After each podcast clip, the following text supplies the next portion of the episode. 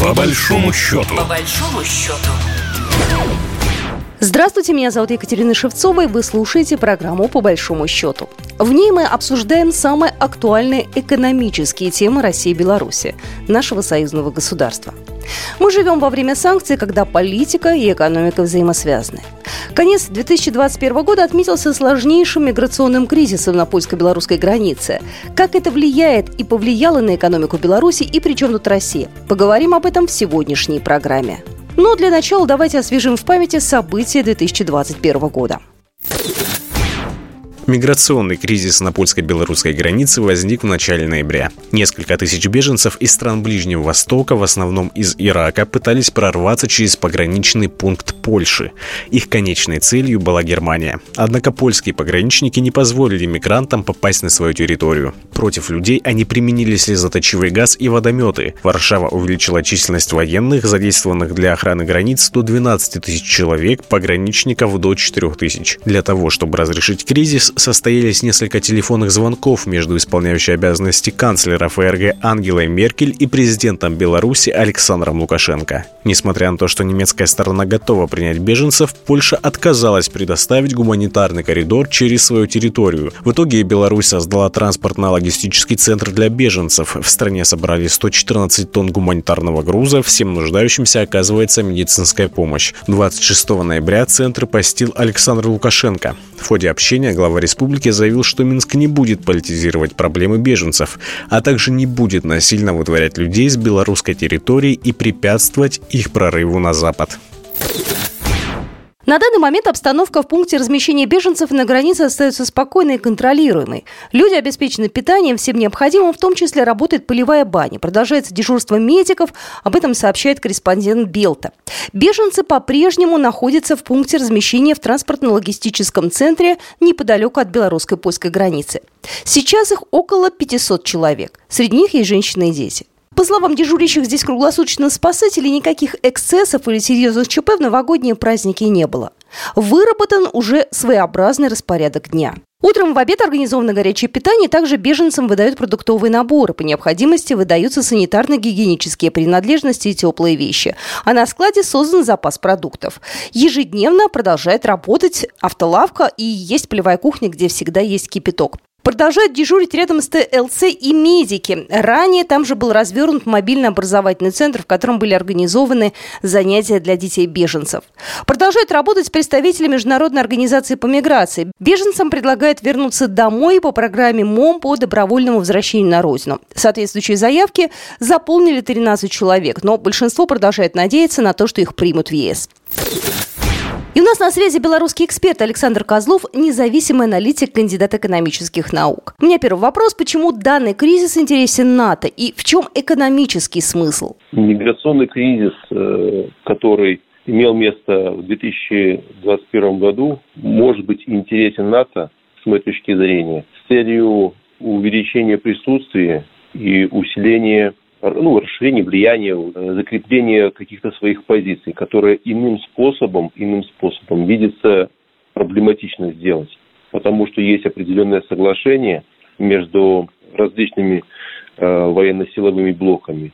Отойти от этих правил, которые уже сформированы, чтобы отойти, нужны какие-то предпосылки. Вот миграционный кризис, с моей точки зрения, мог рассматриваться. Сейчас уже актуальность это снизилась мог рассматриваться как поводом для реализации каких-то замыслов. Проблема многогранная. Искать экономику вот в этих процессах надо в разных аспектах. Я бы выделил, наверное, наиболее близкие вот экономические области. Это как трудовые ресурсы, миграция трудовых ресурсов в том числе.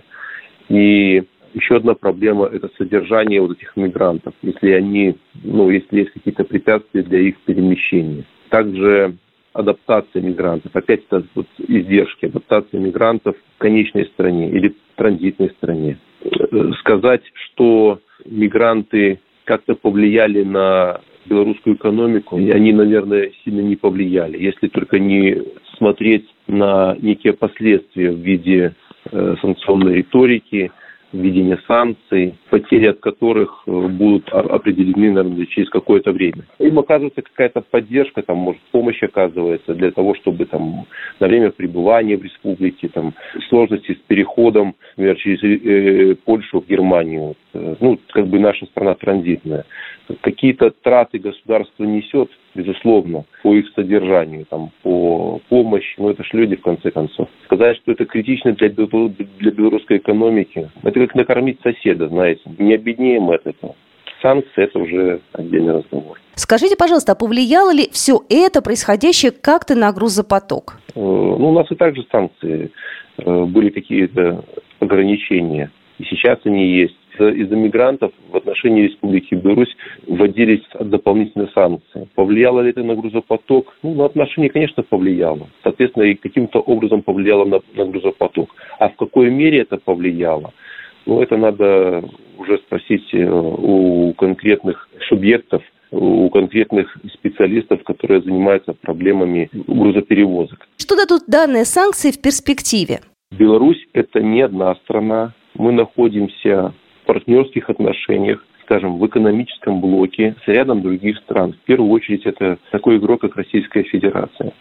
Э, у нас есть понимание, у нас есть взаимоподдержка, санкции, если бы, если бы экономику можно было бы, скажем, укусить так санкциями, что тут все, ну, прям перестало работать, э, прекратило нарушить э, жизнедеятельность отраслей, сфер белорусской экономики – то, наверное, ну, к этим санкциям надо было бы относиться серьезнее. Не думаю, не думаю, что они изменят экономику или принесут, нанесут какой-то э, вред белорусской экономике, э, который изменялся бы порядками. Э, я бы сказал, что санкции трансформируют белорусскую экономику. Санкции позволят э, в некоторых моментах нарастить белорусское влияние, российское влияние, потому что закрытие определенных рынков – это открытие для иных стран этих же рынков. Все сообщается в мире. Скажем, ввели санкции на определенные поставки продукции. Тут же белорусские производители э, проснулись, э, предприниматели проснулись, начали заниматься импортозамещением. Эти рынки э, тут же находятся другие поставщики, российские, китайские, которые готовы эти рынки заместить. Да, какие-то, наверное, издержки мы получим от, от санкций, но конечная сальдо, сальдо, я бы сказал, вот конечная сальдо, в какую сторону сместиться, э, неизвестно. Но я бы хотел, чтобы вот как-то мы жили больше в мире, чтобы э, происходил обмен нормальным путем, чтобы мы на, э, наши, наши усилия направляли на, э, на сближение, на сближение – именно ну, такое добрососедство, нежели на эскалацию и вот э, санкционную риторику. Как приток мигрантов в Республике Беларусь с точки зрения экономики может повлиять на взаимоотношения с Россией? По вопросу э, вот этого миграционного кризиса высказался Владимир Владимирович Путин, президент Российской Федерации. Он, в принципе, ну, осудил страны Э, ну, прежде всего Польшу, э, польских чиновников э, за то, что вот эти процессы миграционные каким-то образом, ну, разными способами идут по пути эскалации. И, как он там точнее сказал, он как-то высказался так, что страны, страны Запада используют этот миграционный кризис Э, для давления на Беларусь. Вот. И когда э, одна из сторон, э, ну, польская сторона применила следующий газ и водометы, он также ну, негативно высказался по этому поводу. Поэтому ну, я считаю, что э, между Белоруссией и Россией имеется э, полное понимание. Особенно еще это усиливается, вот эта близость усиливается за счет выдвинутых обвинений и в, в отношении Российской Федерации, типа вот э, э, Российская Федерация тоже поддерживает вот этот миграционный кризис. Поэтому позиции Белоруссии и России, с моей точки зрения, они близки и не, ну, не имеют таких каких-то принципиальных разногласий э, и расхождений. Еще раз хочу поблагодарить нашего эксперта Александр Козлов, независимый аналитик, кандидат экономических наук. Стало известно, что на этой неделе около 50 нелегальных мигрантов попытались прорваться в Польшу с территории Беларуси. Об этом заявили в пограничной службе Польши. 18 человек пытались штурмовать границу, бросали камни, ветки, вырывали трубы, металлические столбы. Об этом сообщили в погранслужбе. Понятное дело, что поляки обвиняют в этой истории белорусские спецслужбы в очередной раз.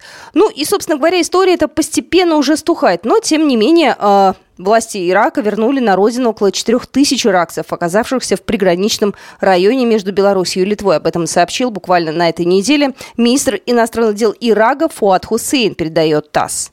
Также он добавил, что их доставили в Ирак десятью авиарейсами, вылетавшими из Багдада. Это была программа «По большому счету», в которой мы обсуждаем экономические события союзного государства. С вами была Екатерина Шевцова. Программа произведена по заказу телерадиовещательной организации союзного государства. По большому счету. По большому счету.